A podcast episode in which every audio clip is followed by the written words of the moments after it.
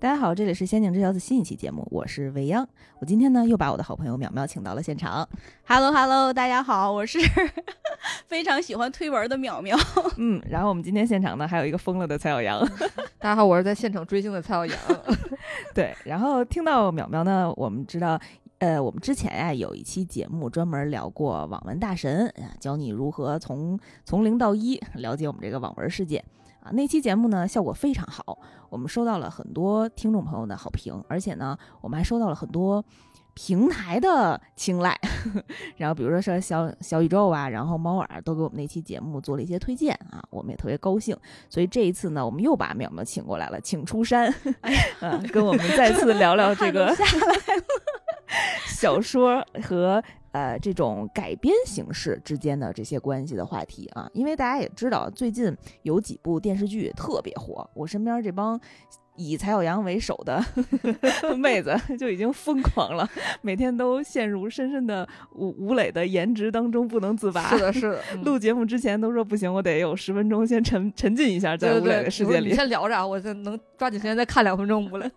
对，像这种呃吴磊和那个赵露思演的《星汉灿烂》，嗯然后还有最近特别火的《苍兰诀》嗯啊，都是。嗯，现在视频平台比较主推的内容啊，但是呢，他们其实都是小说改编的这种剧作，所以今天我们也请到淼淼和蔡小阳一块儿啊，我们想聊一下，嗯，关于这种影视剧或者是漫画、动画，甚至是衍生品嗯。啊，由小说改编啊这件事儿，我们是怎么看待的？嗯，我必须表示一下，我现在看见淼淼非常的激动，因为上次听那个节目，我大概听了五六遍吧，然后我每次听完之后，我都会再跟 太央捧场了。对对对，我每次都会再跟央说一遍，我说，哎呀。淼大太厉害了！我说我我感觉听君一席话，胜读十年网文儿。自己前十年的网文白看了，对是吧？对对，小杨这边也跟我讲，就是后来我们就成了朋友了。嗯，扩列了起来，对对对，前两天扩列了起来。我们的节目让两个社恐扩列了。对对对，但是今天是第一次面基。对对对，刚才看到蔡小阳的时候，我们俩人还相互的不太好意思。嗯，因为在我们这次面基之前啊，蔡小阳就经常跟我们说，他心目当中有三大神剧啊。嗯我们之前呢有两期节目已经讲过《甄嬛传》了啊，剩下的两个你自己说吧。嗯，这个就是我每天都在向白马推荐，他终于看了《甄嬛传》之后，我又在向他推荐的《琅琊榜》和《知否知否》。嗯，嗯，他是觉得《琅琊榜》含男量太高了，他说他再再等等再看。不是他看《甄嬛传》之前含女量太高，他看《琅琊榜》含男量太高，那别看了。然后之后我才给蔡小阳介绍说，《知否》这个呃小说其实当年是淼淼带的，是吧？然后这也是一个巨大的缘分了。对，这应该算是我个人的荣幸吧。其实是我当年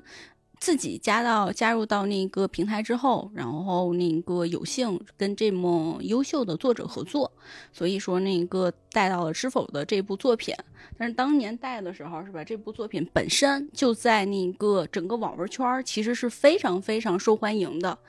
然后就是小杨是不是之前跟我讲过，他特别喜欢种田文儿？我觉得《知否》更偏宅斗吧，嗯，其实我是喜欢宅斗。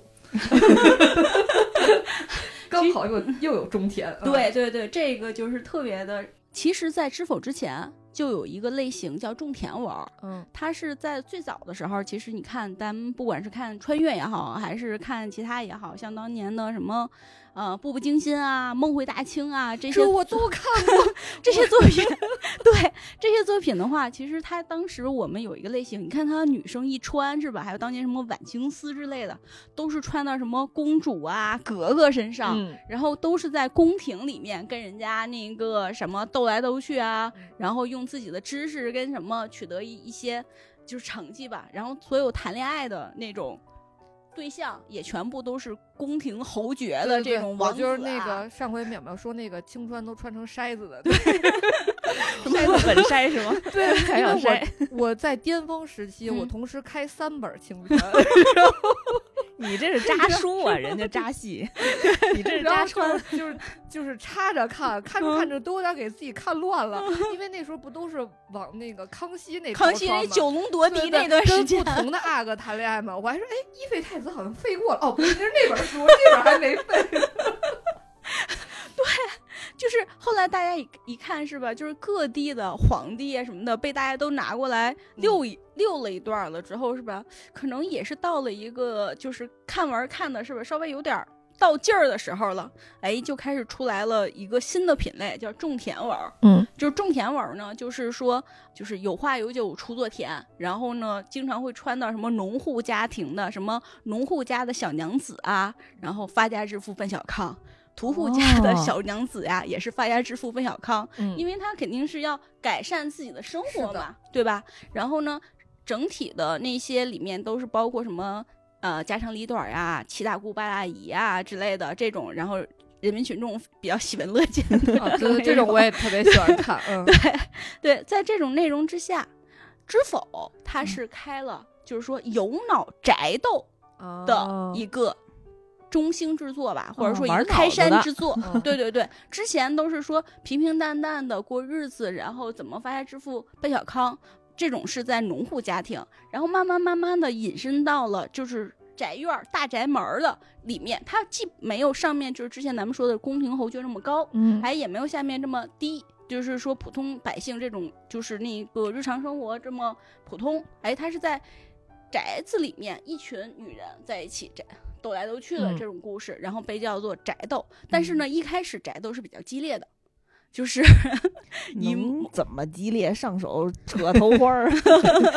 就是它里面会用的那种用词啊，相互中对对峙啊，什么，因为一般情况下是吧，先传过来之后，就是先收拾什么继对，继收拾继母，继继继母或者是哦继妹身边什么丫头，对然后继妹，嗯然后那个姨娘、嗯收拾完了之后是吧？收拾这七大姑八大姨，然后嫁出去之后收收拾人家拾，家的，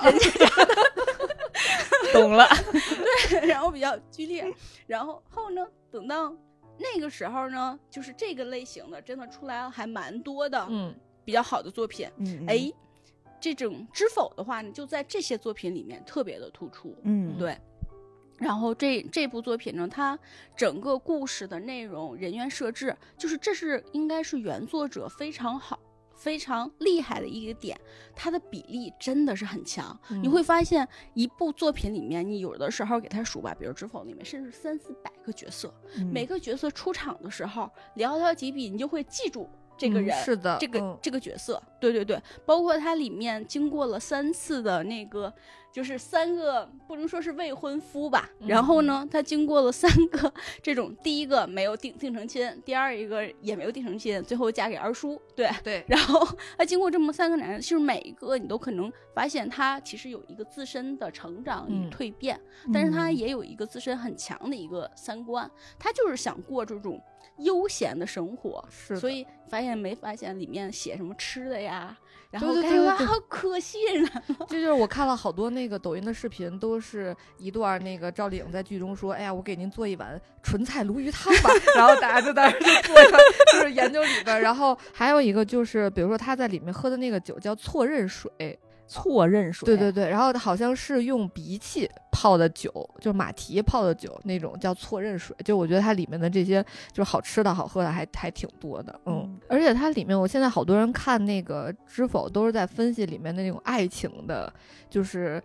跟女孩子说说，你看人家里边那个怎么选老公，比如说，他就说说你选你的丈夫不是看高处，而是看它的最低处，你能不能接受？对，所以我觉得就是里边好多这种，你看之后就看怎么为人处事啊，怎么谈恋爱，就好多分析的这种博主都在都在讲这个电视剧，还能学到点东西对对对是吧？对对嗯对对，怎么怎么说呢？就是说，有些人说他其实是精致的利己主义者的这种想法，其实我觉得，就是说当时写这部作品的时候，嗯其实没有那么就是严说重严重，嗯对，就是自然而然的这么一个小女子。呃，他是一个法律工作者，就是呢，穿过穿过去之后，他也没有什么其他的技能，在一个陌生的环境里面，如何挣扎求生的，嗯这种里面呢，也包括了我们的现代智慧和一些其他的一些东西吧。嗯其实《知否》和那个《星汉灿烂》里边女主其实应该都是从现代穿过去的，对我想一想，三个未婚夫是吧？呃，是，但是现在就拍成电视剧的时候，就可能是不让那么演，所以她就变成了就是一个呃她本身就是那样的很厉害的一个女孩子。嗯，所以最近，所以前一段时间特别火的那个《星汉灿烂》，吴磊演的那部作品，他原著小说也是《知否》的作者写的，对吧？对，也是那一个关心则乱这边写的。嗯，而且这部作品。也延续了他前面作品的一个风格，然后搞得好多读者都说《关心作乱》不且不打上 ending 完结，我绝对不看，因为那个这部作品也是它中间停更了很长的一段时间，后来经过了一个有大半年的时间吧，后来才完结。但是这部作品也还蛮，我觉得是蛮好的一部作品，就是说它一开始你可以看到它也是一个宅斗的一个。呃，故事的底色，嗯，但是他宅斗宅斗之后，有女子从宅院里面飞出来，就是说是想破局出来之后，见到外面的很多的那个世界的这种，嗯，怎么说呢？嗯，感觉吧。然后所以说他会随着那些呃，就是出征啊。或者是说那个他会做一些，就是说利国利民的一些大事，他就不把自己的很多的，就是理想和追求允于一个宅院。我只想着有一个爱我的夫君，我享受他的尊荣，然后呢，我享受这种生活。不了，我希望能够就是类似于之前那个什么橡树红棉的那种感觉，我希望能够跟你并肩，做一些对别人有利的事情。是的，而且这个女主特别特别。因为它分上下部嘛，《星汉灿烂》那个电视剧，他们俩直到第一部都要结束了，然后第二部刚开始才刚刚好上，然后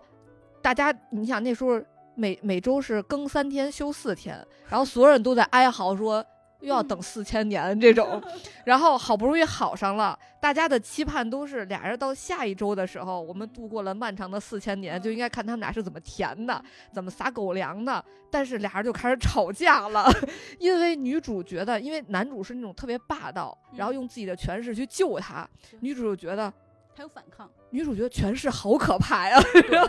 就是很清醒，她不是传统的那种说。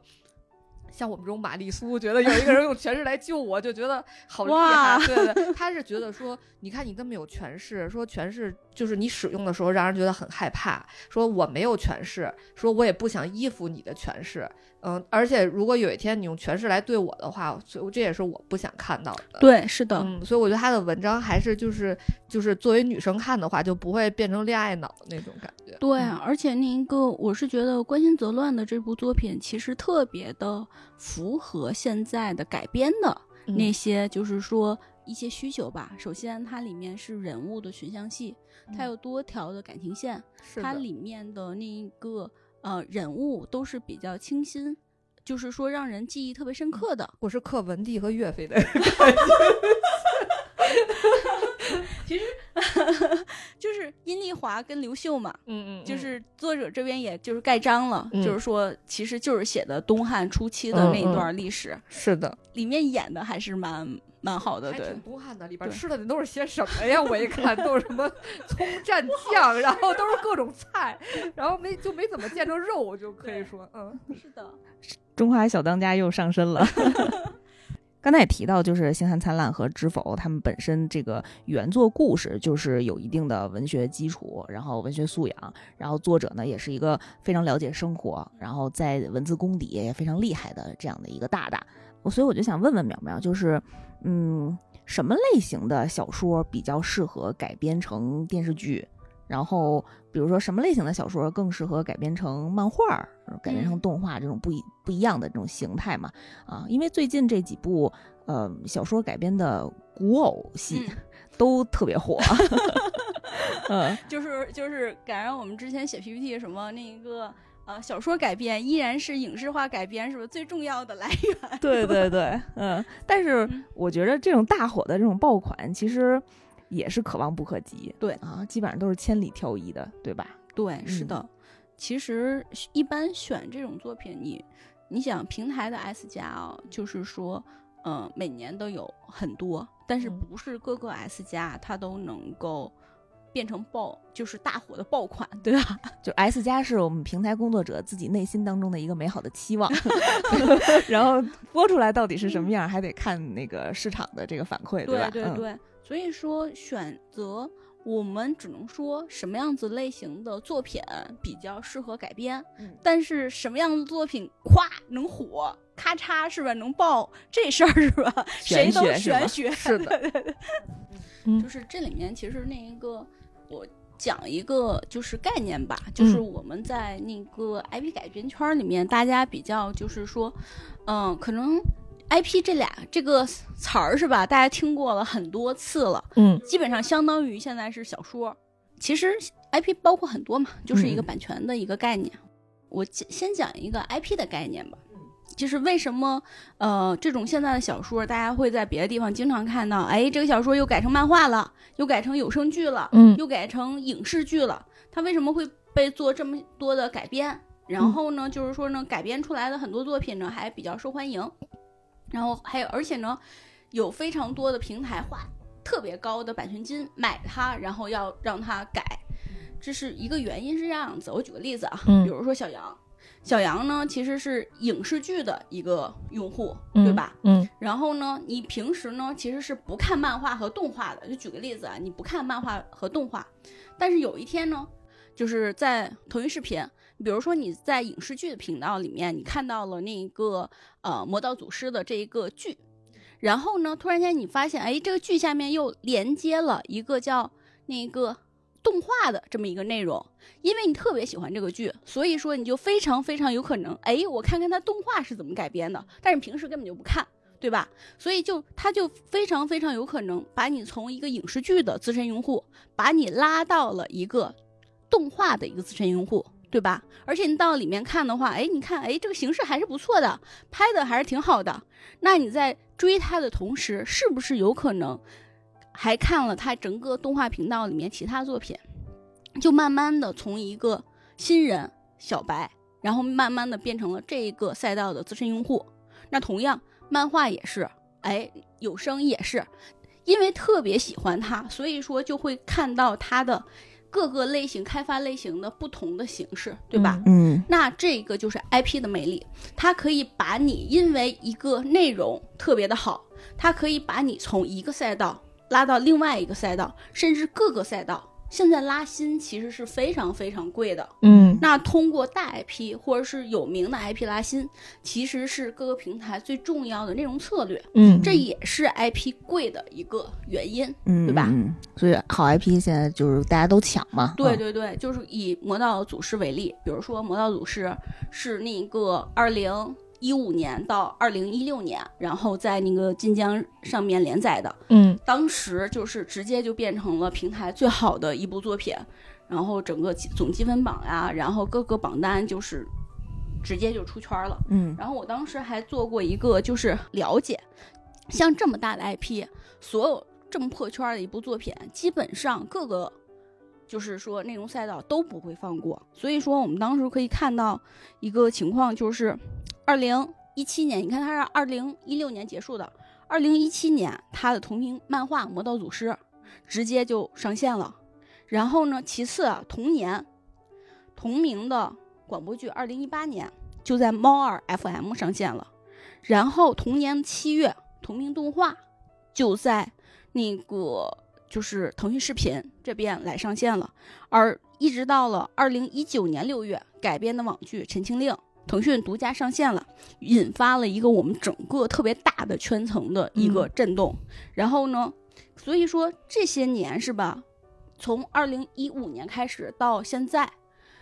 这个差不多有七年了吧。整个说是《魔道祖师》也好，说是陈情陈情令也好，它还保持着非常高的一个热度。是的，嗯对对对，这个其实就是我们可以看到，它是一个 IP 的一个影响影响力。嗯所以说，首先大 IP 其实各家都不会放过，只要是出来一本儿能够引起来圈层震动的这种书的话，肯定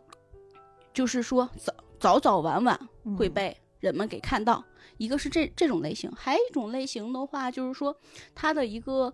比如说举个例子，像从前有座灵剑山，嗯，其实从前有有座灵剑山，当然他小说这算是一个男频作品了，对是吧？刚才魔道算是一个女频的，嗯。对对对，嗯。然后《灵剑山》这部作品，当年他就是在创世文学网上面连载的时候，其实它算一部还不错的作品。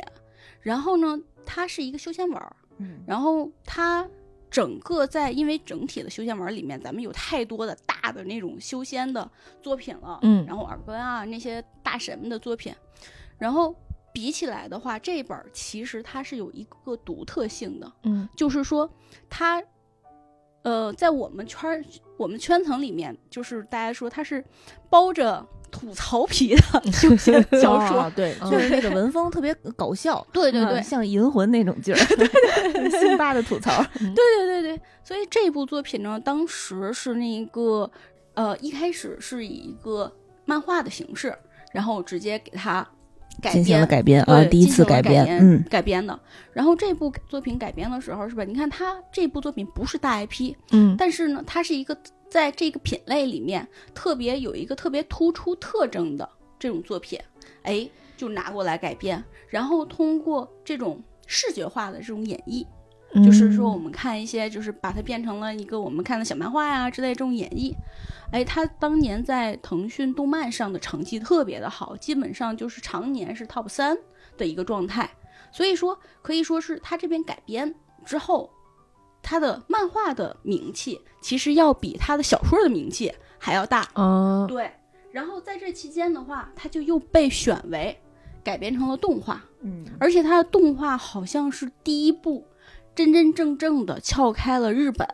这种动画大门的一部作品，也是引起来整个就是说，嗯，非常大的一个震动。然后一直到二零哪一年，一九年还是一八年的时候，是吧？他的那个第一季的影视剧上线了。这部作品的话，整体的豆瓣评分应该是在七左右，所以说它从一个普通的作品。嗯然后通过一部又一部，然后适适配的这种改编，然后变成一个现在基本上全民都知道的一个还比较不错的一部影视作品。其实这一类型作品也很突出。现在我们之前说过，比如说女频《苍兰诀》，嗯然后包括《招摇》，我觉得都是这种类型的作品，他们都是休闲文儿，然后有比较好的改编的基础，然后呢都有他自己这个作品里面非常独特的特性，在这里面你把它选出来进行一定程度的适配，其实它就适合做 IP 改编，还有什么小五作呀。之类的，像青线丫头，可能嗯在这部作品在影视剧上线之前，我们听都没有听过。嗯对对吧？它可能是在一个比较细分的渠道里面，一些小说用户是他的死粉儿，但是没有达到达这种破圈的这种状态。是的，嗯。然后我是觉得这种类型的作品其实都还蛮适合改改编的，甚至的话，有些作品刚才咱们说到了很多种赛道嘛，对吧？有些作品其实不一定一开始要做影视剧的改编，他可以通过自己在小众的那种轻量赛道的，哎，然后比如改编成一个就是那种有声啊，嗯，我记记得漫画什么的，对对对，嗯。但我是感觉我听了好，我后来也是通过我特别喜欢的一本小说叫《史上第一混乱》，哦。然后我才开始去听广播剧的那种嗯小说，嗯。然后，但是我听了很多广播剧的小说之后吧，我发现特别考验这个作者的文笔，因为如果台词写的稍微有一点奇奇怪的话就会特别的你听起来就会明显。对，你就听起来特别明显，特别尴尬，不像小说你这样翻过去一页一页，可能他说的话就还好，是那个意思，你就懂了就翻了。而那是每一句都说在你的耳朵里，然后就觉得好奇怪 对。就是这种特别中二是吧？对对有的时候对，对，这种怎么讲呢？其实，呃，所有能够改到其他赛道的作品，肯定要有跟这个赛道里面这些作品，就是说这种形式有一个特别高的一个适配性。比如说那个，嗯、刚才说的史上第一混乱，嗯它真的很逗，它里面能用非常多的方方言，人物也非常有特色，而且呢，它真的是一部可以带着声音的嗯那种故事。有没有有一种感觉？有声的话，其实还挺像，就是说当年的评书的那种状态，像什么、真的是对、嗯什么《铜陵传》呀，然后什么呃《三侠五义》啊之类的这种，它有一个群像，非常非常多的人，然后人物的话也是各有各的特色。然后呢，他能够一出场都是带着声音、带着雷电、带着什么，然后一起过来的。这种哦，能理解，就是这个小说，呃，之所以能改编成有声，它得带自带 BGM，然后人物还挺多，对，所以说经常我会看到他们有一些编剧，特嗯。别其实有一种类型编剧叫有声，有声编剧，对对，嗯。然后他会把小说改编成有声剧的文本，它里面就哦。特别的注重，比如说门儿滋啊开了。然后湖水咕噜咕噜的，就是那个热水咕噜咕噜的，在在这边已经开了之类的这种响声，他要做这种。然后呢，他如果这部作品其实是有特别大段儿的这种大段儿大段儿描写的的话，那种叫对话特别少，其实就是不行。因为你除了这种声音之外，其实两个人就相相互靠彼此的对话，嗯然后来进行一些就是说情节的推进。嗯如果你这些东西都没有的话，那就不太好改，而且一定要大长文儿，然后就是必须得特别的长，特别的长，你才嗯能有一种，比如说一听能够听多少小时，然后有一个伴随的。对对对，哦就跟着一个叔叔先生听对仨月这个。哦，你你看一下，像比如说现在在平台里面比较火的这些作品啊，然后有些作品你可能在小说里面它的榜单上你根本就看都看不到，但是呢，你在这里面你就会发现，哎，大家听起来就是说听听听的观众特别特别多，是的，我还听过一个，就是那种嗯捉鬼的，就是、嗯呃有一点它是阴阳师的那种特别恐怖。后来我就不敢晚上听，就是它的那个氛围就特别好。嗯，其实后来我它确实特别长，我听到最后就感觉。其实前两百张和中间两百张和后边两百张和最后两百张的套路是一样的，就是周围的套路一样，但是就是你会，他还会吸引你听他去捉一个接一个的鬼，就这种感觉。嗯对嗯，所以其实改编成不同赛道的内容还有一些区别，就是作为一个大 IP 吧，它首先得在它呃最初的那个形态的。呃，内容里面内容里边要先火，对，嗯，然后它才能考虑我们再去看改编成什么形式，然后更能呃扩充我们这个用户圈层吧。或者是说它两种，要不的话就是在原来的那个圈层里面，它其实有一个呃。就是它已经火了，它非常有高的粉丝量，它能把它的原生粉丝带到不同的圈层里面，这是一、嗯一种类型。另外一种呢是这部作品本身不错，然后呢它里面的一些特性适合这个赛道的改编，嗯嗯，然后适比如说合它像刚才你说刚才有声自带 BGM 的这种，然后或者说它是虽然是修仙，但是它是那种搞笑风格，对比较有对对差异化的特点，嗯，然后呢，而且呢，它这个类型在它上的那一年的时候，嗯突然间就是用户哎特别喜欢，它比他们已经看够了的那种哦套路、要提前了那么差不多半步的时间。这是玄学吧？这哎，也不算不算玄学哦，就是我是觉得，其实他的人们对故事内容的一个欣赏，其实是有他的套路可以寻的。哦就是特别是其实我们可以按照那个网文来看，就是在咱们开播前，是不是？我还跟小杨这边聊呢，我说呢，其实呃，小说有各式各样的品类，嗯然后能从品类里面发展一下，你就会发现，哎，最早的时候是宫廷侯爵，比如咱们刚才说的是各种穿越，对吧？突然之间大家觉得，哎，我不，我我太累了，我不想穿，我不想动脑子，然后呢，我就喜欢这种细水长流的种田的，然后让他自己舒服一点。然后慢慢的又从种田里面，哎，这个可能种田文是从零零七零八年开始，然后慢慢的到一零年左右，最早早期的种田是很好，哎，又从这种田文里面慢慢的什么宅斗啊，又开始有一些细分，对吧？然后从这细分里面，哎，看完了这一批作品之后，我们发现从穿越里面还能发展出什么快穿呀、嗯无限呀之类的这种类型作品。然后再往后，哎，突然觉得，哎呀，古代实在是看太多了，我想看到现代校园的，我就想看到他们在那那边谈甜甜的小恋爱，嗯也也有这种类型，就是大众的口味是在一定的时间里面，是吧？对一些内容供给看多了之后，它是会已经有了一种满足感了之后，嗯它会有一种新的类型的需要，那种嗯新的类型需要，其实我们也做一些开发嘛，经常在开发里面跟他们说说，你们可以看一下网文的路径，来分析一下我们做漫画啊、动画或影视剧的路径。其实当年我们有，就是圈儿里面有句话。就是漫画动画基本上比那个小说要晚个三到五年，哦，对，然后影视剧都是小说玩过的。影视剧要比那个小说要晚个八到十年，哦，但是现在随着你会发现流速在加快，会发现嗯哎，它小说可能还在连载呢，它可能连载个两三年，哎，就已经被改编成漫画了。嗯，然后这部作品可能也是刚刚完完成一段时间，三三年多四年，哎，上线了。影视剧就上线了。其实它现在是特别快，但是最早的、最原生的 IP，你可以看它原来走过的这个路径，做一些内容方面的预判，其实是嗯我觉得是可以的。那你们作为业内人士，就是挑一个 IP 的时候，呃，主要去看它点儿什什么维度？就比如说榜单，它在榜单上常常驻常青，还是说人气特别火其实我觉得数据是它的一个基础？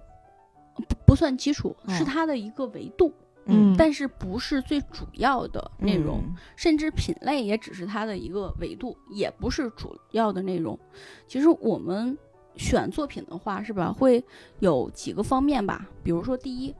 因为我这边会做一些 IP 制作方面的内容嘛，就是第一，我们会看它是一个什么样的赛道。就是刚才说了，比如说有声啊、漫画呀、动画之类的，我拿动画这个赛道来讲吧。嗯就是说，比如说我要选一部作品做漫画，首先我就要看是吧，它的是不是视觉化程度特别高？哦，对是不是有大场面？哦，不是大场面，就是你看这部作品的时候，你就觉得有没有画哎面感画面哎、哦呈现在眼前。其实我特别喜欢一个作者叫你言归正传，然后什么大师兄太稳健了 之类的这种作品，其实它的画面感就很强，对二次、嗯二次元感也很强，对。然后呢，第二一个就会看它里面是吧情节的激烈程度。哦，对它里面有没有让人就是这种就是。因为你如果平平淡淡的话，你看这个画面的这种呈现，你也没什么意思啊。那一定是这种有比较强的这种就是故事故事性的内容的话，然后你才会选它。所以种田文儿就不是很适合改编成漫画，对吧？就是每天在家里那点事儿，从这个屋到那个屋，对，第三一个就是说有没有 CP 感，特别是做女频。比如说有一部作品叫《幻废天下》，我特别喜欢，后来拿过来改漫画。嗯嗯，它就是有非常强的一个 CP 的这种感觉，强男强女啊在一起斗的这种这种感觉，从会从这几个点里面来，就是来评估这部作品。当然了，这个应该是刚才说的，它是一个基础，嗯，在这个基础之上。哎，有数据的维度，然后呢，有一些那个，甚至还有价格的 维度，它是不是性价比比较高？嗯对，这深了 这回都闭了麦以后再聊。对，但是呢，总的来说，我是觉得，如果说这部作品让我有非常强的共情感，就是我整个人就是因为他又哭又笑，然后呢，就是后劲儿特别大，看完之后是吧，就是觉得自己甚至出不来的这种感觉，那我肯定要改，嗯就是一定会改。对，而且呢，他即使甚至有的时候不是那么适合改的时候，我也会想办法，然后找到好的，比如说主笔啊，或者是其他人来的话，给他进行一些改编。因为这种内容是吧，它的长板特别长的话，一定我们有一个想法，它能感动我，应该也能够感动一些其他的人。嗯所以这部作品其实就蛮适合的。对呃，其实我是感觉吧，其实都是改小说、改电视剧，其实有的时候它好看和不好看，嗯、我就从观众的角度来讲，一个很大的因素是它和原先的小说像不像，就是因为有时候有的场景，你看弹幕就会说。这就是把小说这个场景都演出来了，就是每一句话都能对都能 演出来。然后，但是有的就说就是改完了之后，你看着就已经除了这个名字，根本就不是这个小说了。所以它其实在这个改的过程中，还是会有一些波折，或者是谁更有话语权的这个问题。说白了就是听谁的，就是原作作者是不是在这个改编过程当中还能够有一席之地吧？这个其实我觉得分两面啊，嗯一方面就是说，当时合同怎么签的？还是得分情况讨论。对对对，就是有的时候，就是说，首先我们说一个底线吧。嗯，现在很多合同其实都有规定，就是说小说的平台原版权方他也会里面做一些限制，比如说你不能魔改之类的。这一个是基本上给我们划定了一个底线。嗯，魔改的意思就是，比方说本来他是耽美啊，然后变成双男主，社会主义兄弟情，不能生给他加一个女主角是吧？他会有这种设定，还有就是他主线的内容之类的，他也会说哪些谁跟谁你不能拆 CP。啊，对对对，嗯其实我觉得那个有的时候，我今年暑期吧比较不能接受的一部作品叫《沉香如屑》，对，我没看，因为我不是很喜欢仙侠。嗯就是这部作品的话，我觉得就稍微有一些魔改。咱怎么说呢？刨出去那一个演员，刨出去制作方各个方面来说，咱们单纯来看剧本儿来说，它为什么这部作品叫《沉香如屑》？它是指就是女主对原来男配的感情，就像那个香一样被烧尽了，只剩下一些就是烧尽之后的灰，然后还有一些名字好有深意啊！原来是这个意思。不解释完全就不知道。就是沉香被烧尽了之后只剩灰了，那种如屑一样慢慢随风飘去的这种感觉。对我还以为是二郎神那沉香呢。然后他这部作品的话，他你看他名字是这样子的话，所以说他其实是在当年，因为他这本作品也很早啊，嗯他其实是当年开了一个什么样的作品呢？叫男二上位文，所以说他对。对原来的自己的官配已嗯经感情已经伤透了，所以呢，男二在身边一直陪伴着他，然后就是说那个在他最需要的时候，在他身边，慢慢的女主发现哦，原来这种感情才是我需要的，嗯所以呢，最后男配男二上上位了，然后他变成了官配了。但是呢，就是在小说改编成影视剧的时候，他直接就是把原来的前面的那个官配，然后变成了正主了。他把男二的那种陪伴呀、付出啊，所有的内容全都集中在了男主身上，哦你就会看的时候特别拧巴。哦，然后他凭什么被？对对 叫做是的话就已经就急眼了。嗯哦，对我就是急眼的。所以我是觉得这种类型其实有点算是魔改魔改了，嗯对对对，我觉得我只能接受那种，比如说《琅琊榜》里面，其实原先霓凰郡主是和另一个人成亲了嘛，然后但是他在就是电视剧上的时候，它里面其实是他没有成亲，可能是为了让这个剧情更简单一点，因为他线已经很多，然后他还是和男主有稍微有一些情感的这种，因为本来就是原先定亲的两个人嘛，还是有一些情感的交隔，觉得我觉得这种就还好。对对对，嗯是的嗯，就是我们不是不能接受，就是说一些改编或者是一些线被砍啊，嗯一些 CP 被砍呀，但是我们觉得那个就是说原著精神。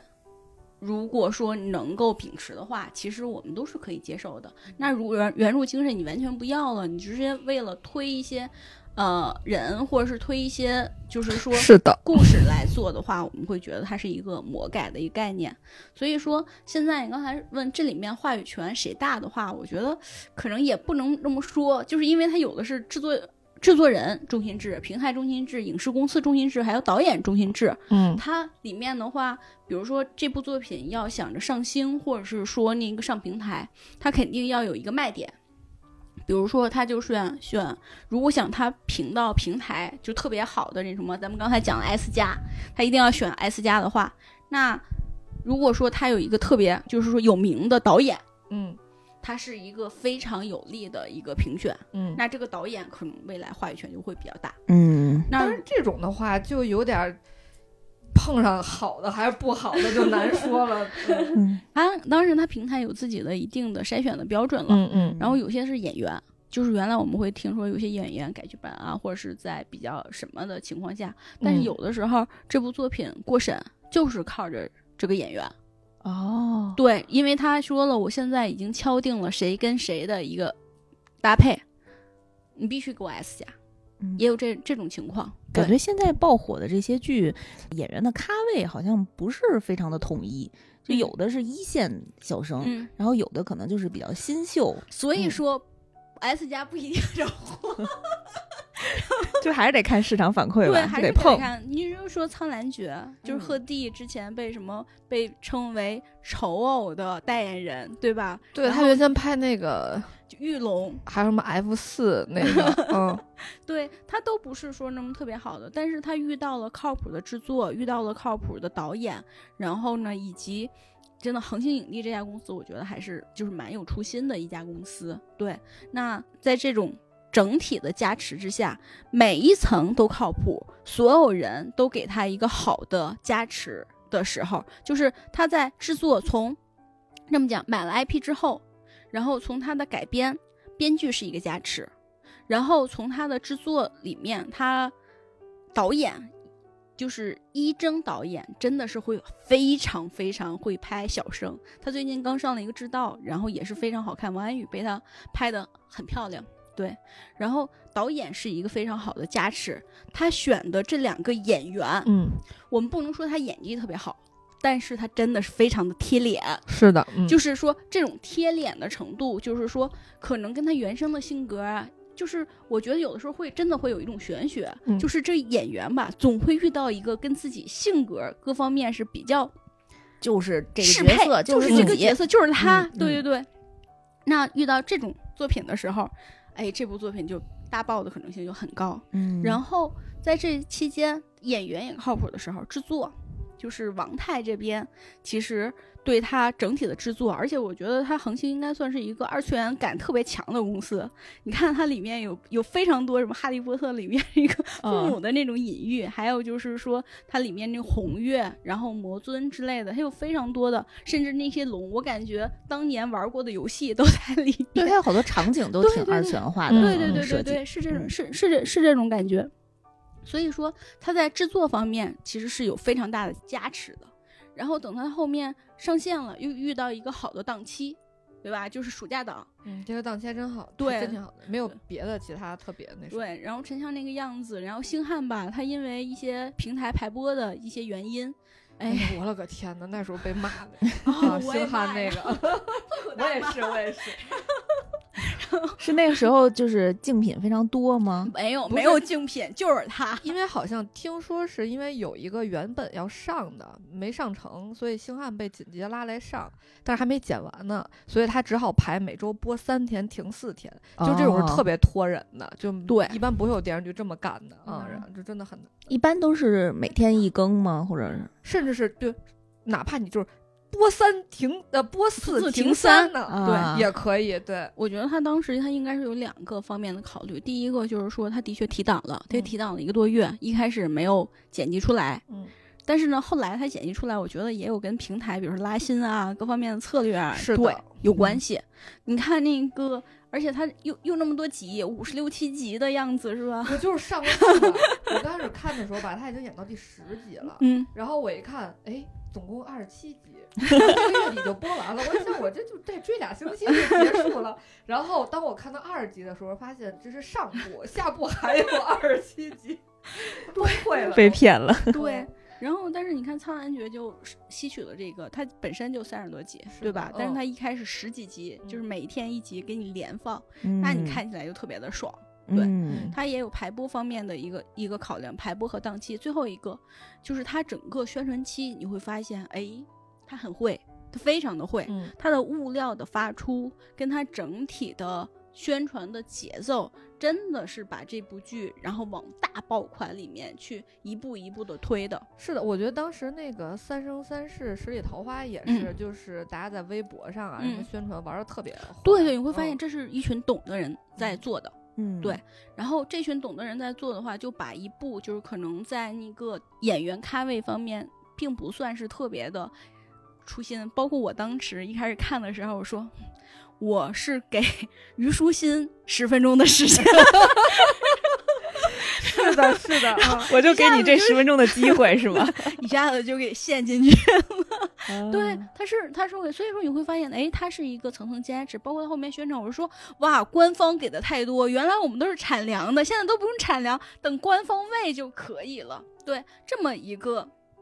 内内容的话，是吧？它其实是占到一个爆火的前置了，啊就会觉得，哎，九路飞香的作品真的是有点气运在身上。对嗯，哎，那像刚才也提到，就是《九路飞香》，呃，《苍兰诀》这部作品在没改编之前，他的小说成绩算中等。只只算中等是吧？嗯他应该这么说，呃，九路飞香他是一个比较有特色的作者，嗯川渝人，写大女主的作品真的是写的很很很厉害。嗯对他，其实，在那个晋江上写文的时间不短，之前呢，就算是一个风格性的还不错的作者吧。他的作品呢，也算是，比如说在里面能够到达万收或是怎样的，但是呢，不算最顶级的那几个。《苍兰诀》原著是叫魔尊嘛，也是他当年比较早期的作品，一直等到我觉得《九路飞香》大火，是因为他写的《招摇》。他在《招摇》之前，哦对他在《招摇》之前写了一个系列叫《师傅系列》，他特别喜欢写那种男师傅女徒弟和女师傅男徒弟 这种故事。然后呢，就是说，在他写师傅，师傅是一个小短篇，就是差不多几万字，六万字吧，六万字几个故事，好像是六个故事，三个男徒弟，三个女徒弟这样子。他招摇其实是原来他想写成徒弟系，就是师傅系列的一个小短片，嗯，后来他刚刚写没多久，他觉得哎，他的架构其实是可以承担一个小说的一个架构的，就一个大体量的小说是吧？对对嗯，对，他就把它单独列出来写出来了。就是它里面写的那些故事，然后呢，在当年我觉得他的风格还是比较新鲜的，在这部作品才开始爆火。对，但是他作品的改编性就很强，因为它有一定的人物的张力，然后视觉化，刚才我们说的也是比较不错的。魔尊的这种就是别人都写正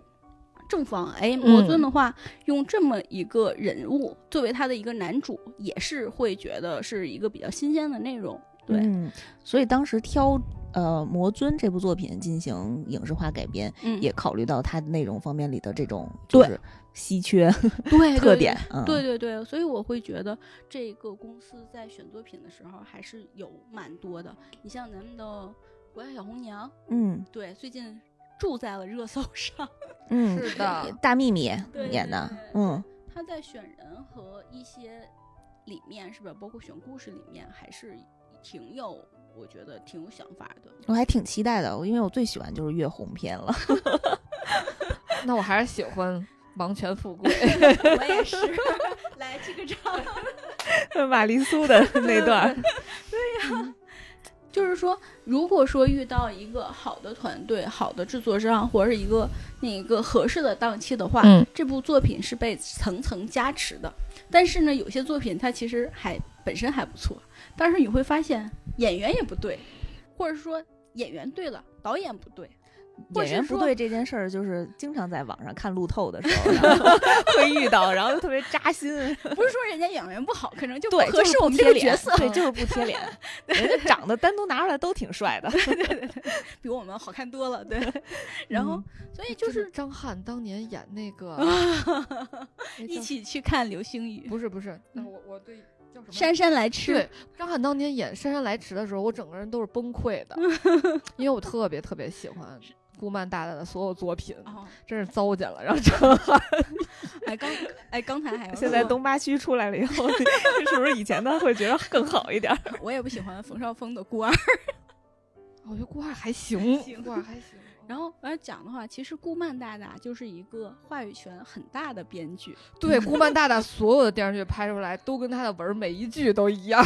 所以我觉得特别好。啊，这可能还是得看个人风格，是吧？嗯，还或者是团像刚才淼淼讲的，就是团队，就是对，就是这怎么配置这整个一个团队。嗯，对，就是这个人他占到了什么样的话语权？比如说当年，甚至这么说吧，琼瑶当年其实就是一个话语权特别大的嗯，是的，老师。对，不管他的作品是什么样类型的吧，你一个字儿都不能给我念错。嗯，哦，那像那个谁来讲，就是顾漫老师，其实也是一个就是平台非常尊重的一个老师，是恨不得重金一定要请他来给这部作品操盘的。是的，而且他写的就是特别好。我特别喜欢顾漫的作品，有一个特别重要的原因就是，他所有的作品，一个是特别甜，嗯，一个是他没有，他不靠任何恶毒的女配啊，对对对来推动 就奇怪的这些线，他只靠男女主之间的线就能写一篇特别好的、特别跌宕起伏的甜文儿。然后各 你是我的荣耀，哎蔡小阳又疯了，因为回头我给大家开一个视频，展现一下他现场怎么从差点从我们家椅子上蹦下去。哎那是杨洋和迪丽热巴演的，就心中的天花板。啊，你没没发现吗？其实杨洋演别的也就，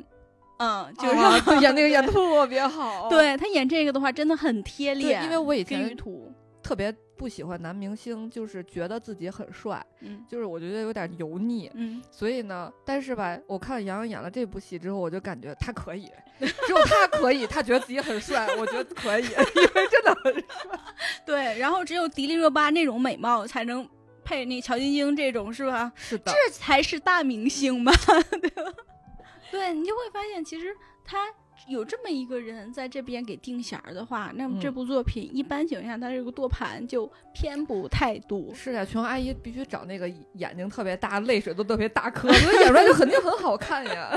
珍珠类的那种嗯感。嗯，对所以说，如果有这些类型，就是不不一定是原作者啊，有的时候原作者可能他会参与改编，但是他在里面也可能不是说那种话语权特别大的话，嗯那也有可能就是说这部作品达不到。就是大家的一些期望，嗯但是呢，我们只能说，任何一家公司，或者是说任何一个作者，他这个作品被开发的时候，大家都是抱着特别美好的嗯那种想法，嗯然后大家都是往好里面去做的。但是讲真，你是个，比如说一部作品从开始准备开发到实际上就是达到我们的面前，嗯它真的是九九八十一难。哎，真的是，对，嗯那你就是前期的一些筹备，你自己能做的事情做完了之后，那你还有审核呀，然后还有各各方面的就是意见啊之类的。看演那难免员交不交税啊？哦，夜旅人简直了！那天我看了一个是说，为什么现在导演特别喜欢用赵露思和白鹿，就是因为他们俩一年能上五部戏，特顺利，拍了就能上。你看 赵露思现在那个戏有点气运在身上，对，就是有点 有点气的。你万一有一个没，你看杨紫 拍一部上不了，拍一部上不了，整就是整个人是崩溃的，就是因为他哦合作男明星老出事儿。然后还有就是那种一个配角出事儿，六部戏播不了，就是这种太惨了太惨了。嗯，赵露思现在的偷偷藏不住，就感觉还是可以的。嗯对九九五后嘛，九五后小花儿、赵露思、白鹿，然后虞书欣，嗯啊，还有鞠婧祎 没有，你我还以为你要说关晓彤，关晓彤算九九零后，不是也也算九五后小花儿是吧？是的。哦，对对对，就是那个认识她认识的很早。对，嗯嗯嗯嗯，怎么讲呢？就是我我不知道是是这里面说一个我自己的观点啊，不涉及任何人，也不也不用跟他没事儿。我说 我其实现在看作品吧，其实我就喜欢小年轻的人谈恋爱，就是说九五后或是零零后，他是这个年龄的，他就是这个阶段的。嗯你就像《星汉灿烂》里面是吧？就是小女娘，对吧？跟少年将军的那种感觉，他们两个人在一起谈就是对的。对，你换了，两个三十加的人在里面演小女羊，他就是会有一些些违和。是的。虽然你不针对任何人，但我想到了很多人。我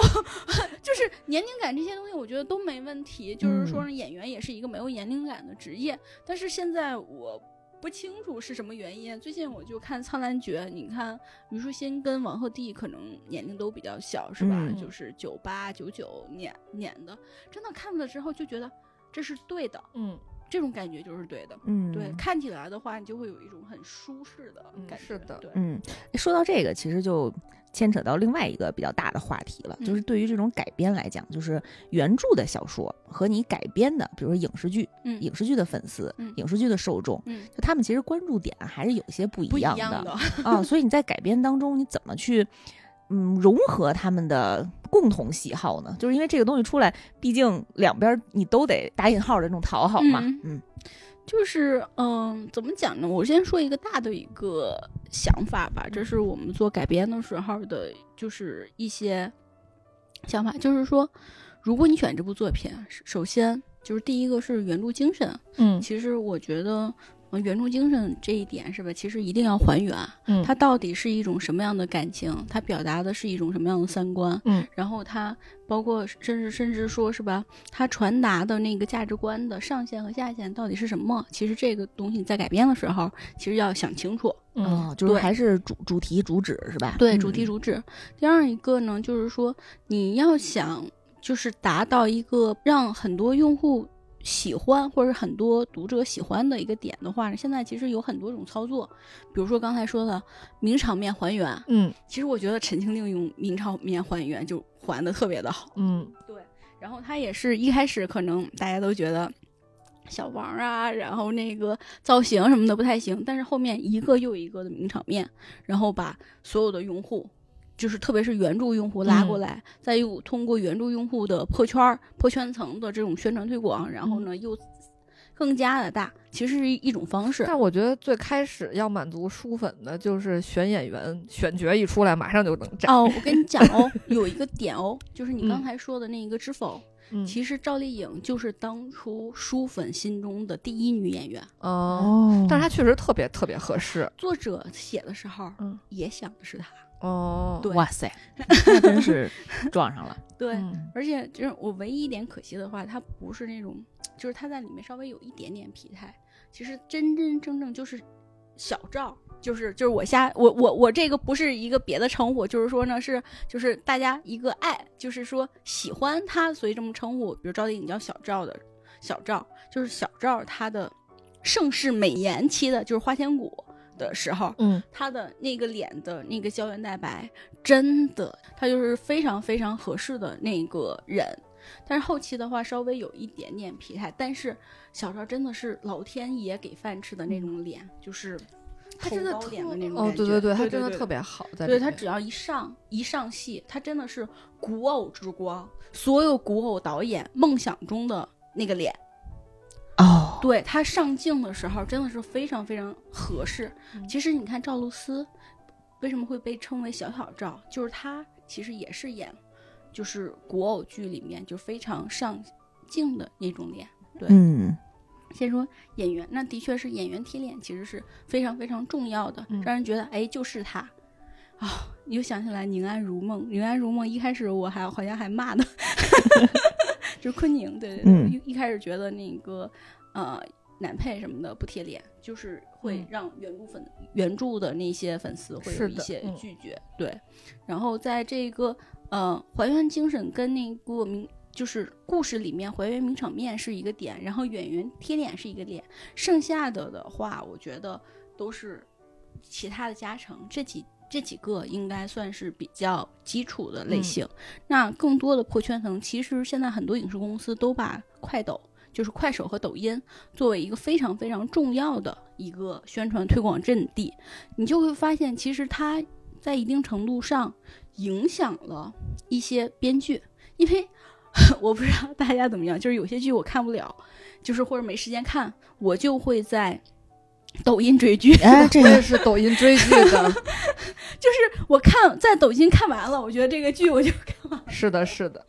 因为有时候想看好多个剧，然后在抖音刷到就会看一会儿，然后你会觉得，哎，我已经了解剧情了，可能就不会再去，就是全全从头到尾再去追这个剧了。嗯对他为了拉新的话，其实嗯他会设计有些情节是涉及到特别适合在快抖传播的那种情节，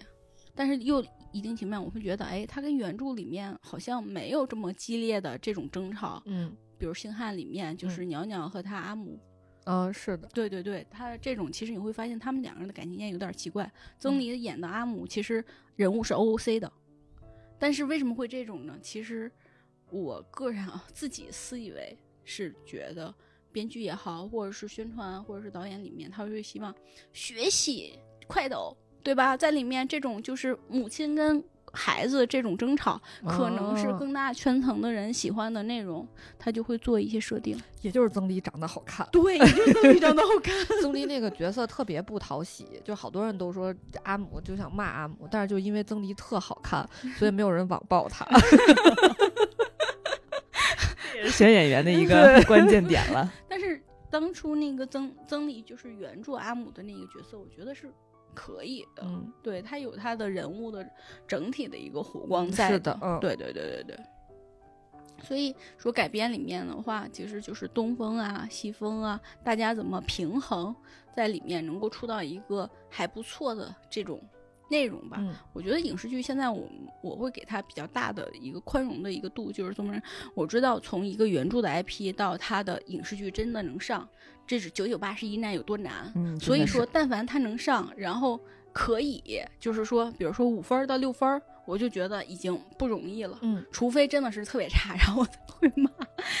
但是，但是那个也是整体的一个大团队，然后大家一起努力，嗯然后出来这么一个结果，大家谁不想它变好呢？嗯但是有的时候也没有办法，嗯对吧？比如说当年那个什么女心理师就被删了很多的戏。对，所以会发现故事里面其实有很多杨紫的那种很好的情节，然后她跟男主的感情其实嗯有还蛮多，就是嗯说值得人们就是讨论的东西，其实后来都被删没了，所以你才会看的这部剧特别的细碎。今天除了聊改编的这个话题以外啊，其实蔡小阳还有几个压箱底儿的问题，然后今天攒着要跟 淼淼讨论。嗯，因为上次我听了那个呃淼淼的那个节目之后，我就一个特别想问的问题，就是他说他现在就是看了前几章，看了名字就知道这个文章好不好。我也想知道，我怎么能看出来？这是一个什什么什么神技能，就是看出来它好不好？因为我有时候看了半天，觉得哦不好，我已经看了一百多万次，就非常的痛苦。其实，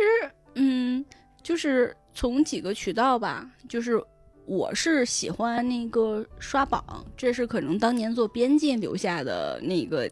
就是一些就是哦职业的一些什么，就是。普通我们正常看文的时候，你就看各个类型的推书号，嗯他会就是说讲很多，就是说这个书的好的点，哪些点不好，其实经常你会跟着推书号就可以。他们先帮你筛一遍，对他，他已经哦帮你筛了一遍了。我这边看榜的话，就会经常这么这么说吧，就是所有的，比如说几大平台，晋江也好啊，起点也好啊，还有是那个长配、个潇湘之类的，包括男频也好，女频也好，就是这么多平台吧，它都会有榜单，然后把它榜单，然后筛，基本上每天都会筛一遍。筛的时候，你会发现他写的这个名字突然间就戳到你的时候，你就可以在这个榜单里面先点进去，点进去之后，你会看它一段文案。嗯它文案的话其实是有感觉的，但凡这个文案写的，你会发现，哎，整体它现在所有的文案它都是这个套路，这个嗯套路我见了非常多。你就会发现，嗯，可能这个作者写作 水平可能就在啊，对对对，那个程度上了。但是你会发现，这个如果这个文案特别吸引人的话，其实你就可以在阅读的时候给他一定多一点的时间来看。这是看文案，比如说，嗯，还有还有一个，如果说这个作者啊，但凡，特别是在晋江的这个平台里面，他但凡特别敢，比如写拒绝写作指导，然后不乐意看请走之类的这种嗯话的话，右上角点叉儿什么的。对对对。然后，但凡他敢喊出来这种话，那这个作者其实是非常非常坚持，然后有自己的一定特色的人。嗯，比如说，我看过那个写长长风渡的嗯那个作者，还有最近写那穿穿越赛博的，还有很多有特色的作者，他们都喜欢写这一句。然后包括关心则乱，他会写的超级玛丽苏，就是说 又狗血又玛丽苏，不乐意看的怎样？啊，对，然后这个其实是代表两个，第一个就是作者特别有道心。什么叫道心？一个写作的道心，就是说他知道自己要怎么写，他嗯整个行文就已经写好了。所以这种你但凡能够看进去，你跟着他走，你会发现，哎，这是一部你需要的文儿。第二一个就是说呢，他肯定经历了很多事儿，就说比如说。前面的文儿或后或在这个文儿下是吧？比如说有人吵架呀，就是撕啊之类的，有很多很多。作者实在忍无可忍了，就在下下面写上这个。为什么会有这么多人在下面写，就是吵或者怎样？就证明这部作品肯定有可圈可点的地方，嗯才会引起来这么大的讨论度。所以说，你看到这种类型的时候，是吧？其实你可以给到他。还有一个类型是吧？就是比如说像曼曼和西多那个 A W，嗯，对对对，那那那一部那个游戏文儿，你会发现，哎，它可能是一个游戏，其实我平时是不太看类这个类型的玩的。嗯，电竞类的嘛，对对，嗯电竞类的玩儿我不太看，但是呢，我看到这一部的话，也不用看它的文案和其他的，哎，看他写第二章的时候，他就有一个就是特别骚的动作。对这个东西看过的都知道，他有一个特别骚的动作，你一看就知道，这个除一定是对语言或者文字炉火纯青的人才能写出来这种作品，必是神作。哦，对嗯就是描述男主的呃某些嗯，对，明白了，嗯，对你从这里面就是呃名字，小说的名字，名字里面其实他们起名字有非常多的特点，你就发现哎这部作品平平无奇，就是它的名字平平无奇，就是比如说小蘑菇，你都不知道他在讲什么，但是他在总分榜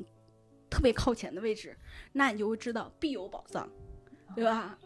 然后你看文案跟别的都不一样，有特别的内容让你看的话，哎，你就发现，哎，这部作品你可以给它一定时间。嗯前三章也是，你看有匪也是，然后我们刚才说的一些其他作品也好，但凡在三章里面它能出来一些内容的东西，嗯，就是说让人觉得会心一笑。他肯定是后面你就可以多给他一定的时间，但凡他在里面名字也很普通，然后就是文案也很普通，故事也很普通，的确它也有后面翻红的可能性，但是好玩这么多，何必难为自己呢？啊，明白。我判断的比较普通的手段就是，比如说我看到第五章的时候，嗯然后我想我就不看了，我先干点别的，但是我放不下，啊，又往下点了一张，然后又往下点了一张，比如比如这个就是停不住了。对，大 概比如说要是六七十万字的话，我可能在一天到两天之内，嗯就是就是会抓紧一切时间，就嗯这个手机只要拿起来就会不停的点啊点。但是有的就是比如说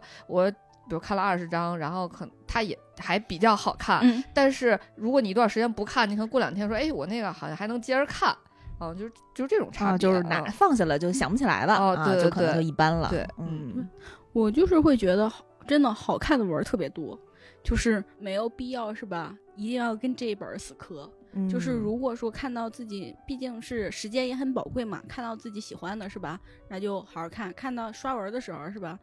有一定的筛选，不行的话就不用，因为我就是一个死磕的人。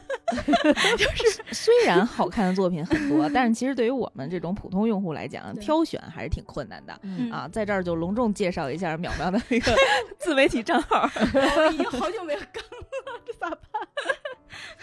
对，但是我我说了，我从今天开始参加完未央这活动开始，然后我一定要回去日更，那么我一天就写四百字，然后我要日更。四百字已经很多了，在短视频平台上。对对对对嗯。对，哎，我有一个小建议，就嗯。是我觉得不用一次推那么多本儿，看不过来是吧？对，我淼 们真的是给的多，就别人太多了，可能要分三条短视频，然后介绍一本书。他一条短视频里介绍恨不得三十本书。对，嗯，我我朋友也会这么说。他是一开始我朋友说我说你为什么要一个账号里面，就是我经常会跟他吐槽，我说小红书不行啊。然后呢，他平时一写都写两千多字，哎，他只能发一千，然后浪费我时间，然后还得一点一点删。他说你为什么要介绍这么多本儿？我说我说那个就觉得这个系列可以介绍这么多本儿啊。他说你可以分系列，分他说你可以分上下系列、啊分。内容来介绍呀。然后你要是总这么介绍的时候，不就就是说慢慢的就空了嘛？我说不会。主要还是因为有很多积攒。对，后来想想不行不行，这这样子的话对读者可能也不是很友好。对，嗯，慢慢来，我们得一本一本看。说一下你那账号，嗯，就是编辑淼淼爱推文，嗯对，嗯这个是我给自己的一个精神自留地，因为嗯，平时上班真的是就是说要完成很多的内容，还是感觉还是就是说有一定压力的。但是嗯有这么一个跟大家分享的这么一个平台的话，是不是好像就是生活或者是工作的压力都不算什么了？因为的话，可能就是特别喜欢跟人分享这些内容吧。对，大家感兴趣或者文荒的时候，可以在视频号还有小红书搜索一下嗯啊、ID 是编辑淼淼爱推文啊，好的好的，谢谢。打开就关不上了。啊，强烈建议大家不要在上班的时候看啊。不要向某人学习。我。我特别想说一个特别逗的点，就是我以前玩过一个游戏，嗯这个游戏呢，就是你是一个家长，嗯然后你要把这个孩子从幼儿园一直培养到高考，嗯然后呢，他会比如说按照他你培养的这个路线，他是嗯走艺术生、还是就是学习、还是什么？你要不给给他不停的道具，嗯然后但是这个孩子如果学习特别累呢，压力特别大，你还要缓解他的压力。嗯然后其中有一个缓解压力就是给他看小说。看小说缓解压力的值特别大，比如说压力是九十，看完就会变成六十，嗯，但是他的智商会下降。哦，我的智商就是这么没的。不，但是我但是我的感觉是说，其实小说也在慢慢的就是从以前可能说的那种，比如说无脑爽文，到一些，因为有的时候我还想，我要不就是激起我也想写一个小说的感觉，但是我想了想，我觉得我写不出来，因为我看到小说里，我感觉。就是大神特别多，就是有的人，我觉得如果他不是学医的，他就写不出来；嗯，如果有的人他不是学法律的，他就写不出来。哦就是你会觉得你看完这个小说之后，就是能学到很多东西。对，我觉得现在的小说真是就是有一种开卷有益的感觉了。对，我最近看了一个叫《王府幼儿园》的小说，啊，我知道这个。蒙台梭利跟着小说学怎么带娃，特别厉害。哦，这个这点我可以说一下，就是说，其实现在看书是不是有两有两种吧？一个是呃作者，你会发现原来其实特别是女频啊，原来很多作者非常关注一对一的这种男女之间的关系，所以写的故事也全部都是爱恨情仇、女配打脸之类的故事。但是你看近些年，然后能够大火的作作者或者是作品，其实他已经跳出了就是男欢女爱的这个嗯呃潮课，是没点博士文凭写不出来，没法写小就是说。他会他会写非常大强大的女主，他会写就是说类似于男频那样子大架构的这种故事，甚至说他对自我成长、社会的一些呃事情，他会有放到一个非常。什么的一个讨论的一个情况之下，其实这是整体的这一个网文的这个品类往前进步的一个情况。嗯对，另外一个呢，的确能够在里面学到非常多的东西，就是比如说法律方面，最近正在看一篇文儿，然后就觉得它，哇，原来法律是这么个样子啊！就是我终于知道，就是说原来败，如果说别人告你，最后他败诉的话，律师费要他付的。哦，是的，不知道，对我又学会了一个新的知识点。哦，原来故意伤害里面什么轻伤、轻微伤跟那个重伤，原来他们的划分是这么划分的。他真的是能够学到还蛮多的东西的。我都是跟着古言学古诗，哎，这首诗挺好的，以啊前没听过满说。什么满船清梦压星河？嗯，对对对对对。所以不一定那个给他看小说，然后智商就这个数对对值就不会增加啊。呃，我就是想聊到这个小说改电视剧这个啊，我特别想给大家推荐一个，但是也是前几年的一个电视剧，它是特别小制作，然后都是新人演员，但是特别好看，叫《花间提壶方大厨》。哦你要是坚持每天晚上看，我保你从第一集看到最后能胖五斤。哎，这这本书其实是有故事的。嗯这部作品其实也是小说改编，嗯嗯其实它的原著的作者叫尔雅，嗯嗯，对他之前这部作品的原始的名字叫那个方大厨，嗯嗯，对然后他写的这本作品真的是当时大家都是 流着口水 看完是的，嗯 对他其实这部《尔雅》这个作者是吧，是我们就是经常看不懂的一个作者。他作为当年晋江的超级大神，别人都是写一本儿就已经说，哎呀哎呀，一滴都挤不出了。他能够三开，就是三开流，对，而且每一本儿就是同时写三本书同书，时写三本书，而且每一本儿都是方大厨这种 level 的。太厉害了。，对对，然后而且这个方大厨给咱们中，就是说这部小说是吧？嗯，他因为《放花间提提壶》这部作品是一个分账剧，他当年哦是那个爱奇艺分账的，就是说能分到那钱是 top one，所以呢，其实这个钱就是用户自己通过会员一点一点买的，就非常非常实在的，就是所以说推这本作品特别好。特别好看，尤其是他把新人演员，所以他把所有的经费都用在菜上了，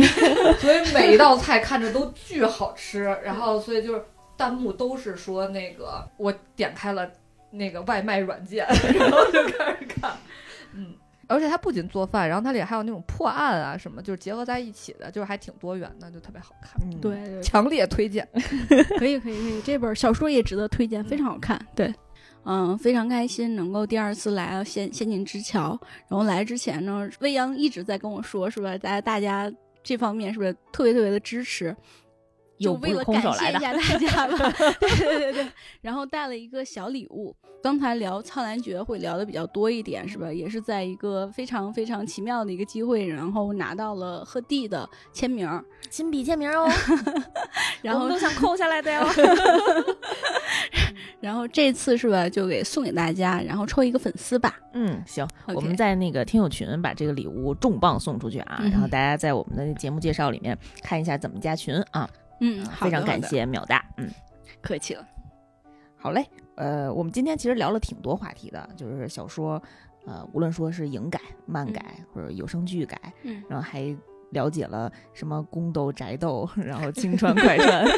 这种特别细分化的这种领域和品类啊。然后我们也特别感谢淼淼。然后如果大家文荒的话，一定要记得去淼淼的那个自媒体账号，然后去翻一翻啊。哦，你说选一选完立马自己去更新。自己喜欢的品类啊，看一看，开卷有益啊，像我们蔡小阳一样啊，跟着古言学古诗、嗯啊，嗯，跟着电视剧学做菜。学做饭。好吧，那我们今天的节目就告一段落了。我们非常感谢淼淼，希望他下回再来。嗯，好的，好的，也非常感谢有这个呃机会能够二次，然后跟大家一起交流，啊、那个非常开心。我的追星非常的成功。好吧，那我们下期再见。嗯，下期再见，再拜拜拜见拜。